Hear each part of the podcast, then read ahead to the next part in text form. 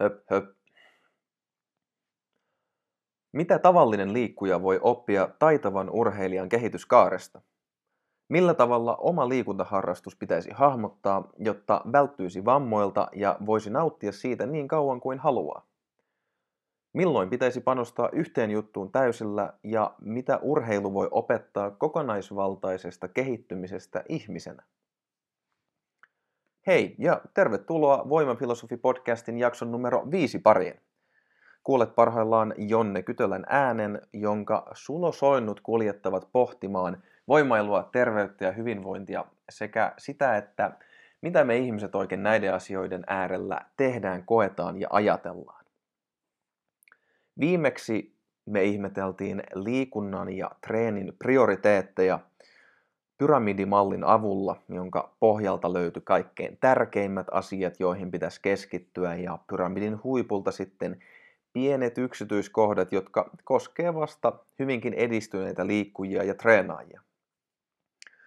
Se on nyt taakse jäänyttä aikaa ja tällä kertaa me ihmetellään sellaista juttua kuin pitkäjänteisen urheilijan kehittymisen mallia. Long-Term Athlete Development Model. Ja me käydään siihen käsiksi siksi, että ekaksikin se vastaa siihen, että milloin pitäisi alkaa panostaa yhteen juttuun täysillä, mutta sitten mietitään myös sitä, että miksi malli, joka kuvaa ammattiurheilijan kehitystä, on niin hemmetin tärkeä myös tavallisille tyypeille ja ylipäänsä, no itseni tavalliseksi tyypiksi lukevana, niin myös mun liikuntaharrastukselle. Ja tässä pohjalla on artikkeli nimeltä Resistance Training for Youth, Part kaksi. Sen on kirjoittanut lääkäri Derek Miles, ja hän toimii Barbell Medicine-nimisen organisaation riveissä. Ja jos on oikein hifistelijä, niin voi sitten katsoa tuota tieteellisen artikkelin nimeltä The Long-Term Athlete Development Model, Physiological Evidence and Application, jonka ovat kirjoittaneet Ford ja kumppanit. Mutta se lähdeviitteistä. Tähän malliin kuuluu neljä vaihetta karkeasti. Varhaislapsuus, myöhäinen lapsuus, nuoruus kautta teini-ikä ja aikuisuus. Ja se ihan perusajatus yleisesti on, että näiden eri kehitysvaiheiden aikana niin ihmisen fyysinen, emotionaalinen ja kognitiivinen kehitys kehittyy niin sanotusti. Ja nyt kun ollaan liikunnan parissa enemmän, niin sit esimerkiksi sellaiset ominaisuudet kuin kestävyys, voima, nopeus, erilaiset taidot, yksityiskohtaiset taidot, lajikohtaiset taidot ja esimerkiksi sit vaikka notkeus, ne kehittyy vähän omaan tahtiin. Ja mä suosittelen nyt kuuntelemaan tätä vähän pidemmälle kuin ehkä haluaisi, vaikka tämä aihe ei kuulostaisi niin läheiseltä, koska kun me saadaan tämä malli käytyä läpi, niin me saadaan siitä itse asiassa todella paljon irti myös elämän muiden osa-alueiden hahmottamiseen. Mutta siitä lisää tuonnempana.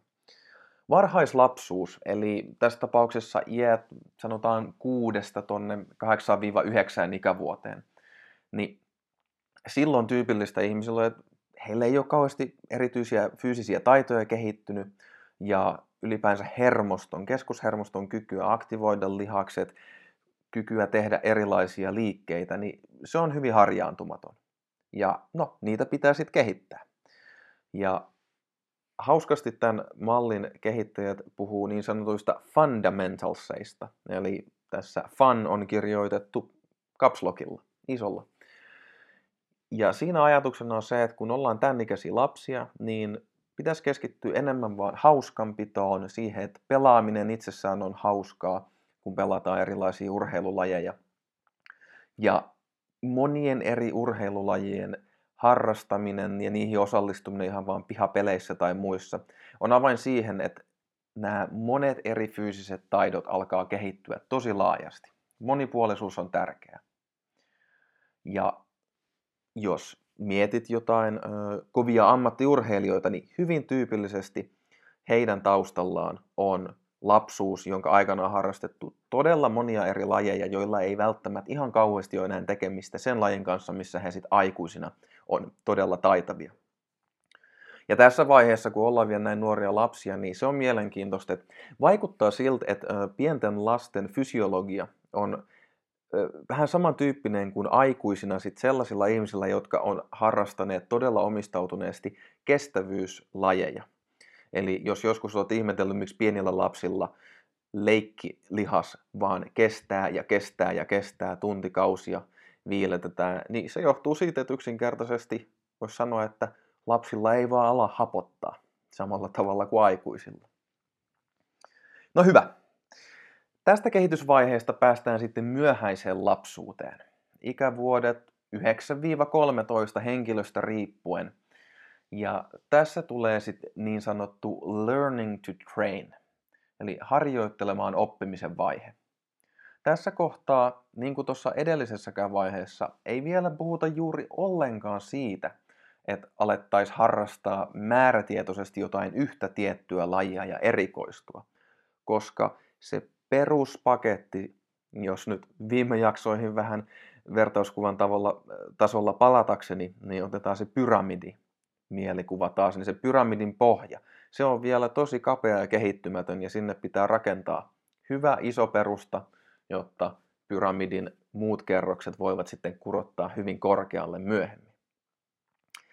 Ja voisit miettiä samalla tavalla liikunnan ulkopuolelta, että eihän kymmenvuotiaista lasta laiteta vielä erikoistumaan matematiikkaan tai biologiaan, vaan useita eri kouluaineita käydään läpi, perustieto ja opiskelutaidot kasvaa ja sitä myötä mahdollisuus erikoistua myöhemmin on paljon paremmin käytettävissä.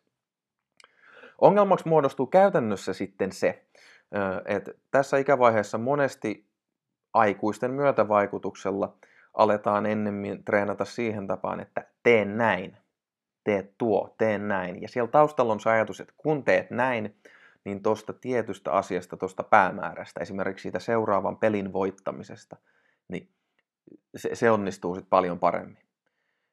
Ja sen sijaan voisi olla vähän järkevämpää vielä tämän ikäisten kanssa miettiä sitä, että no mites opetellaan yhdessä harjoittelemaan, miten ylipäänsä harjoitellaan, mitkä on semmoisia asioita.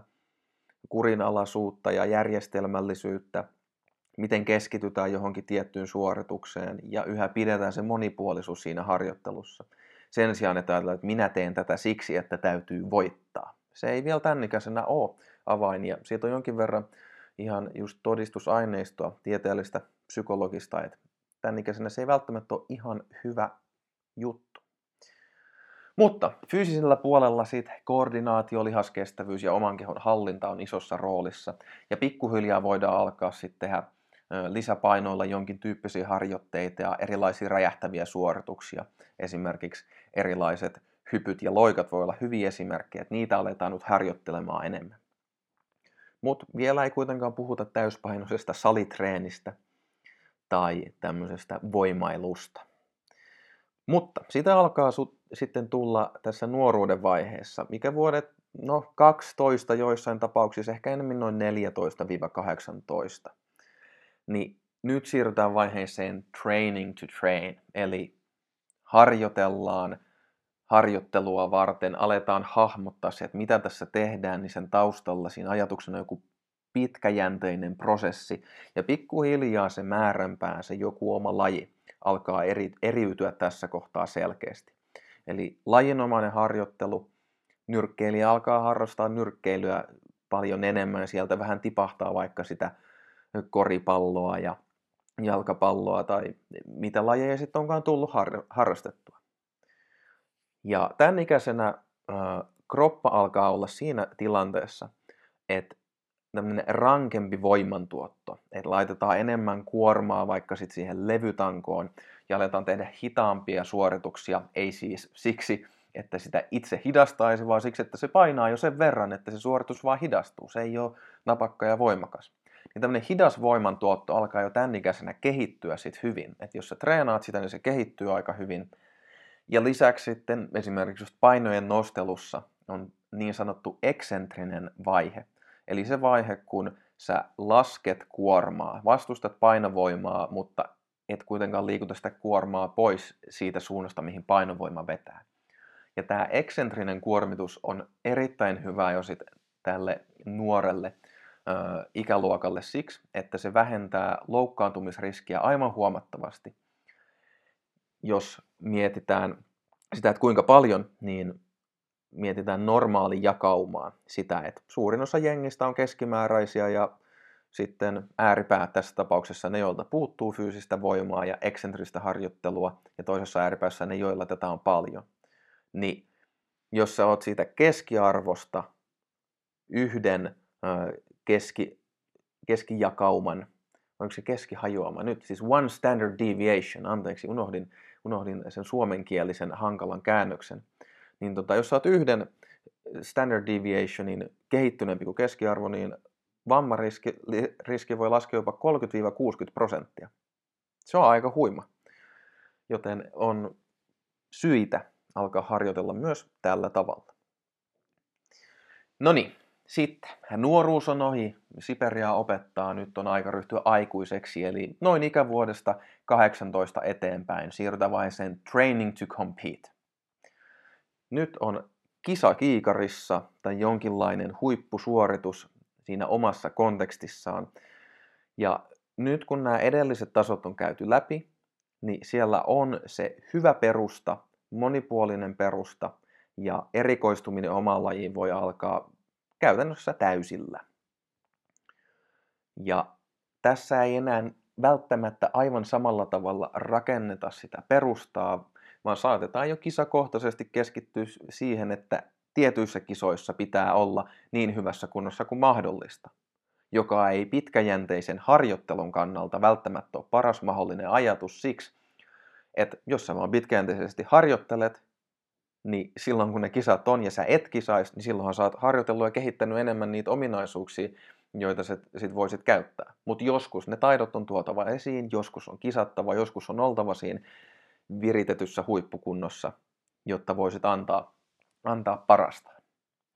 Voimaharjoittelun rooli, no se pysyy jonkin verran mukana, toki lajista riippuen voi vähentyä huomattavasti, mutta tyypillisesti se pysyy kuitenkin mukana, tai ainakin sen kannattaisi pysyä siksi, että sillä voidaan estää voiman ja lihasmassan katoa, luiden tiheys kehittyy, kehon koostumusta on paljon helpompi hallita, jos on lihasmassaa ylläpitävää ja kehittävää harjoittelua, sydän- ja verenkiertoelimistö pysyy terveempänä ja toki sitten vaikka urheilijan, nuoren urheilijan mielessä ei aivan hirveästi tämmöiset kysymykset liikukaan, niin se lihaskunto, joka on rakennettu nuorena, niin se vähentää kaatumisriskiä vanhuudessa.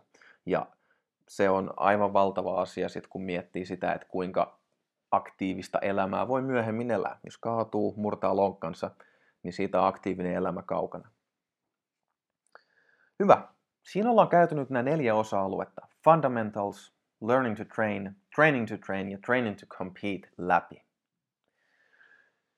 Ja mä haluan sanoa muutaman jutun vielä tästä mallista liittyen liikuntaan, mutta sitä ennen otetaan tämmöinen pieni ekskursio elämän muille osa-alueille. Koska mä näkisin, että tämän mallin avulla voi säkin voit hahmottaa sitä, että miten sun omat harrastukset, mahdollisesti ammatti tai jotkin elämän tapamuutokset, joita sä oot miettinyt, niin miten ne vois lähteä rakentumaan. Otetaan ekaksi liikunnan lähistöltä hyvin tuttu aihe, ruoanlaitto, se mitä syödään.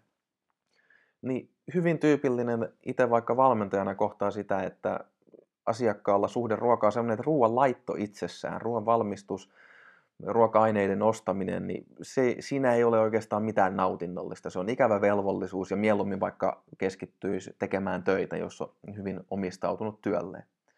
Niin tässä jo heti nähdään, että se kysymys siitä, että no mitkä ne on ne hauskat perusteet, ihan vaan se kokeilun ilo, tutustuminen eri asioihin, niin jos sitä ei ole, niin on hyvin vaikea sitten alkaa rakentaa jonkinlaista hyvää rutiinia omaan ruoanlaittoon. Mutta sitten kun se alkaa pikkuhiljaa rakentua ja päästään siitä, että se on tarkoitus olla vaan pelkästään hauskaa, niin sitten voidaan vähän miettiä, no mikä olisi järkevää, mikä olisi hyvää ja miten motivaatiota voidaan sitten lisätä vaikka erilaisilla tavoitteilla. Et nyt mä aion ottaa tietynlaiset mausteet haltuun tai voisi vaikka opetella leipomaan jonkun kivan leivonnaisen. Vastaavasti, jos mennään sitten liikunnan ja ruokavalion maailmasta kauemmas, niin voi ihmetellä vaikka sitä, että no mitä jos joku haluaisi olla musiikkituottaja, istua studiossa ja tehdä taidokkaita levyjä. Niin hyvä kysymys, että tämmöinen ihminen ei nyt ihan vahingossa, tai kukaan ihminen ei vahingossa synny musiikkituottajaksi, vaan siellä taustalla on ensiksi se nautinto ja ilo siitä, kun uppoutuu tuntikaiseksi kuuntelemaan musiikkia, miettimään, että miten nyt nämä biisit on sovitettu, millä tavalla, miksi mä kuulen ton instrumentin tuolla oikeassa korvassa kuulokkeista, miksi ton vasemmalta, miksi tossa on tollainen efekti, miltä virvelirumpu kuulostaa. Ja sitten pikkuhiljaa, kun näihin asioihin vaan luontaisen kiinnostuksensa takia paneutuu, niin sitten alkaa kehittyä ehkä jonkinlainen visio siitä, että no mä haluaisin tehdä tätä. Mulla on semmoinen ajatus, miten mä tekisin tämän paremmin. Ja pikkuhiljaa eri genret, eri soittimet, eri tietotekniset työkalut alkaa tulla tutuiksi. Ja loppujen lopuksi kyseessä voi olla hyvinkin taitava musiikkituottaja. Ja sitä myöten ollaan menty näiden neljän eri kehitysvaiheen läpi siihen pisteeseen asti, että lopussa voi olla niin sanotusti hyvinkin kilpailukykyinen musiikkituottaja, jota huippuartistit esimerkiksi pyytää studioon työskentelemään kanssa. Tai otetaan nyt vielä yksi esimerkki, kansainvälisen firman toimitusjohtaja.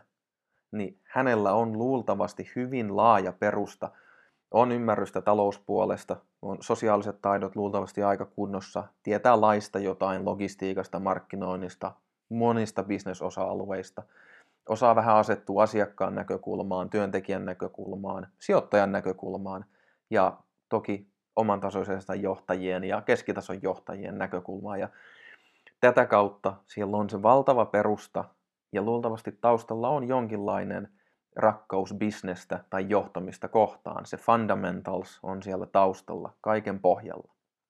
Ja kansainvälisen firman johtaja, no sehän aika kirjaimellisesti on jo kansainvälistä kilpailua markkinataloudessa. Niin näkisin, että tässä on aika hyvä esimerkki siitä, miten, miten toi neljän kehitysvaiheen malli toimii. Mutta niin kuin sanoin, niin paluu vielä liikunnan maailmaan hetkeksi. Ekaksi mä haluaisin mainita omasta näkökulmastani siitä, miten tota, tämä fundamentals on näkynyt mun elämässäni ihan viime päivinä, tarkemmin sanottuna tänään. Nimittäin mä tein ensimmäisen muscle up -liikkeeni onnistuneesti tänään. Se on siis sellainen, jossa roikutaan leuanvetoasennossa ja, asennossa ja siitä ponkastaan niin, että sit pystytään punnertamaan itsensä suorille käsille sinne tangon yläpuolelle. Ja sanotaan, että mä olin aika aiemman käkenen. Mä olin hirmu, hirmu iloinen siitä, että mä onnistuin siinä. Ja se on mulle iso juttu ja mä haluan mainita sen siksi, että kun sä kuuntelet tätä podcastia ja mietit, että tässä on tyyppi, joka sanoo, että nämä voimafilosofiksi ja antaa semmoisen kuvan, että hän on aika vahva voimailija, niin se pitää paikkansa ainakin tällaisesta kaduntallajan näkökulmasta. Mutta siellä taustalla on voimanostoharrastus, joka alkoi tuossa yhdeksäntoistavuotiaana pitkän liikkumattomuuskauden jälkeen. Ja sen jälkeen mä oon hyvin pitkälti keskittynyt voimanostoliikkeisiin, eli jalkakyykkyyn, penkkipunnarukseen ja maastavetoon. Toki siihen kuuluu kaikenlaista oheisharjoittelua, mutta se on sitä hyvin erikoistunutta harjoittelua, joka oli vasta siellä tämän äsken esitellyn mallin loppupäässä. Ja mä oon itse vasta viime aikoina herännyt siihen, että hetkonen, on aivan valtava määrä erilaisia juttuja, missä mä en ole kauhean hyvä omalla kropallani. Mä en ole kauhean taitava liikuttelemaan sitä. Mä en ole, mä, mä oon aika huono kestävyysliikunnassa. Ja itselle tullut semmoinen hinku, että hei, nythän voisi rakentaa sitä perustaa. Ja tämmöisen onnistumisen kokemuksen ja hauskanpidon kautta mä hoksaan sen, että no niin, tässä on selkeä kehityspolku, että vaikka mä oon jo aikuinen, niin mä voin alkaa rakentaa hauskojen asioiden kautta sitä perustaa, jonka kautta mä voisin ponnistaa pidemmälle. Ja kukapa tietää, ehkä se mun voimanostoakin vie eteenpäin sit, kun mä vähän opin muitakin taitoja kropallani. No hyvä, siinä oli näkökulma ihan omasta vinkkelistä, mutta mietitään sitten aikuisia yleensä. Nykyaikana Suomessa on sellainen tilanne, että alle kolmekymmentäyhdeksän prosenttia yli kahdeksantoistavuotiaista miehistä ja vastaavasti kolmekymmentäneljä prosenttia naisista liikkuu liikuntasuositusten mukaisesti. Voidaan tulevissa podcasteissa vähän ihmetellä niitä liikuntasuosituksia, mutta nyt voi vaan niin kuin ton numerot pistää mieleen, että tosiaankaan ihan kauhean moni loppujen lopuksi ei liiku suositusten mukaisesti. Ja vastaavasti just tsekkasin viimeisimpien tilastotietojen mukaan, niin suomalaisista lukiolaisista ja ammattikoululaisista alle yksitoista seitsemäntoista prosenttia, riippuu vähän ää, tota, sukupuolesta, niin liikkuu tunnin päivässä. Niin me ollaan historiallisesti erittäin mielenkiintoisessa tilanteessa siinä, että liikuntaa ei ole ikinä harrastettu näin vähän. Ja sen seurauksena itse asiassa toi koko neljän askeleen malli, niin me joudutaan katsoa sitä vähän eri näkökulmasta. Sellaisissa tapauksissa, jos on aikuinen, joka ei ole juurikaan harrastanut liikuntaa. Ja kuten noiden numeroiden perusteella näkyy, niin niitä on aika iso joukko. Niin lapsuudessa, kun on vaikka se fundamentals-taso, opetellaan, liikutaan paljon, niin se oikeastaan oli se standardi historiallisesti jo ihan viime vuosikymmeniin asti. Et lapsuudessa todella oli paljon arkiliikuntaa, tehtiin fyysisiä juttuja ja harrastettiin paljon urheilulajeja.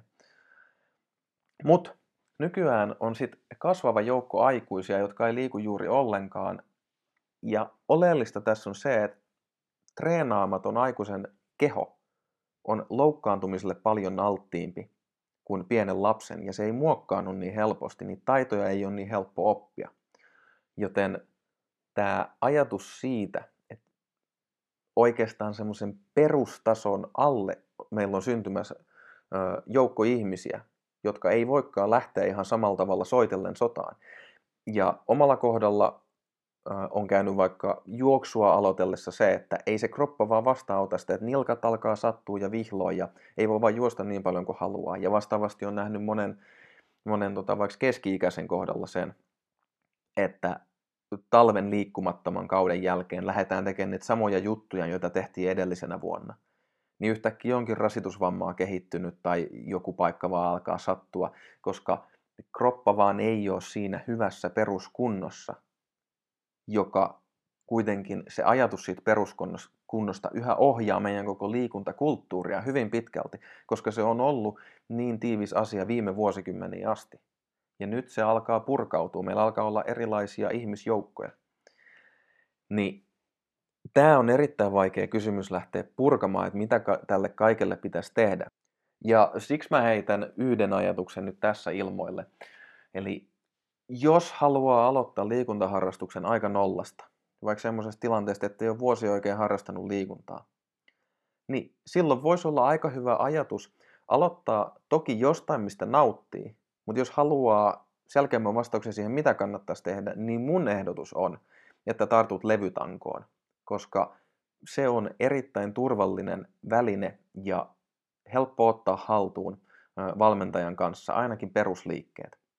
No, tämä on toki mun puolueellinen näkemykseni, mikä tahansa liikunta, mistä sä nautit ja missä sun kroppa ei joudu liialliseen kuormitukseen, on oikein hyvä vaihtoehto. Mutta siinä tilanteessa, jos sä et ole harrastanut liikuntaa aktiivisesti, niin jonkinlaisen semmoisen ihan peruskunnon saavuttaminen voi vaatia vähän semmoista puurtamista ennen kuin pääsee siihen pisteeseen, että että se joku juokseminen alkaa tuntua sulavammalta tai vaihtoehtoisesti, että salilla alkaa viihtyä ja alkaa tulla sellainen olo, että tietää vähän mitä tekee. No, se nyt on kokonaisuutena tämä malli liikunnasta ja siitä, miten urheilija voi kehittyä ja miten se voi vähän liittyä elämään muihin osa-alueisiin ja mitä sitten tehdä semmoisessa tilanteessa, jos ei ö, oikeasti ole harrastanut liikuntaa. Mutta hyvä on kuitenkin pitää mielessä se, että malli on aina malli. Jos ajatellaan vaikka arkkitehdin kolmiulotteista mallinnusta tietokoneella, niin se on aika huono talo, koska siinä on tosi vaikea asua. Mutta se on silti ihan hyvä olla olemassa, koska siitä saa hyvän ajatuksen siitä, että mitä sitten insinööriä ja rakennusmiesten pitäisi alkaa käytännössä yksityiskohtiin paneutuen tehdä. No, sellaista tänään. Kiitos kuuntelusta. Mikäli sä tykkäsit tästä aiheesta, niin mä rohkaisen tykkäämään, kommentoimaan ja jakamaan tai laittamaan mulle henkilökohtaista viestiä, koska palaute kiinnostaa. Haluan hioa tätä pitkälle eteenpäin. Ensi kerralla vuorossa ehkä lempiaiheeni numero yksi, eli anteeksi, olisiko sulla hetki aikaa kuulla pelastajamme levytangon ihanuudesta? Toisin sanoen lähdetään ihmettelemään sitä, miksi levytanko on niin hemmetin siisti treeniväline kenen tahansa liikunnan tai treenin tueksi. Se tältä erää kuulemiin. Kuulemiin. Tältä erää kuulemiin.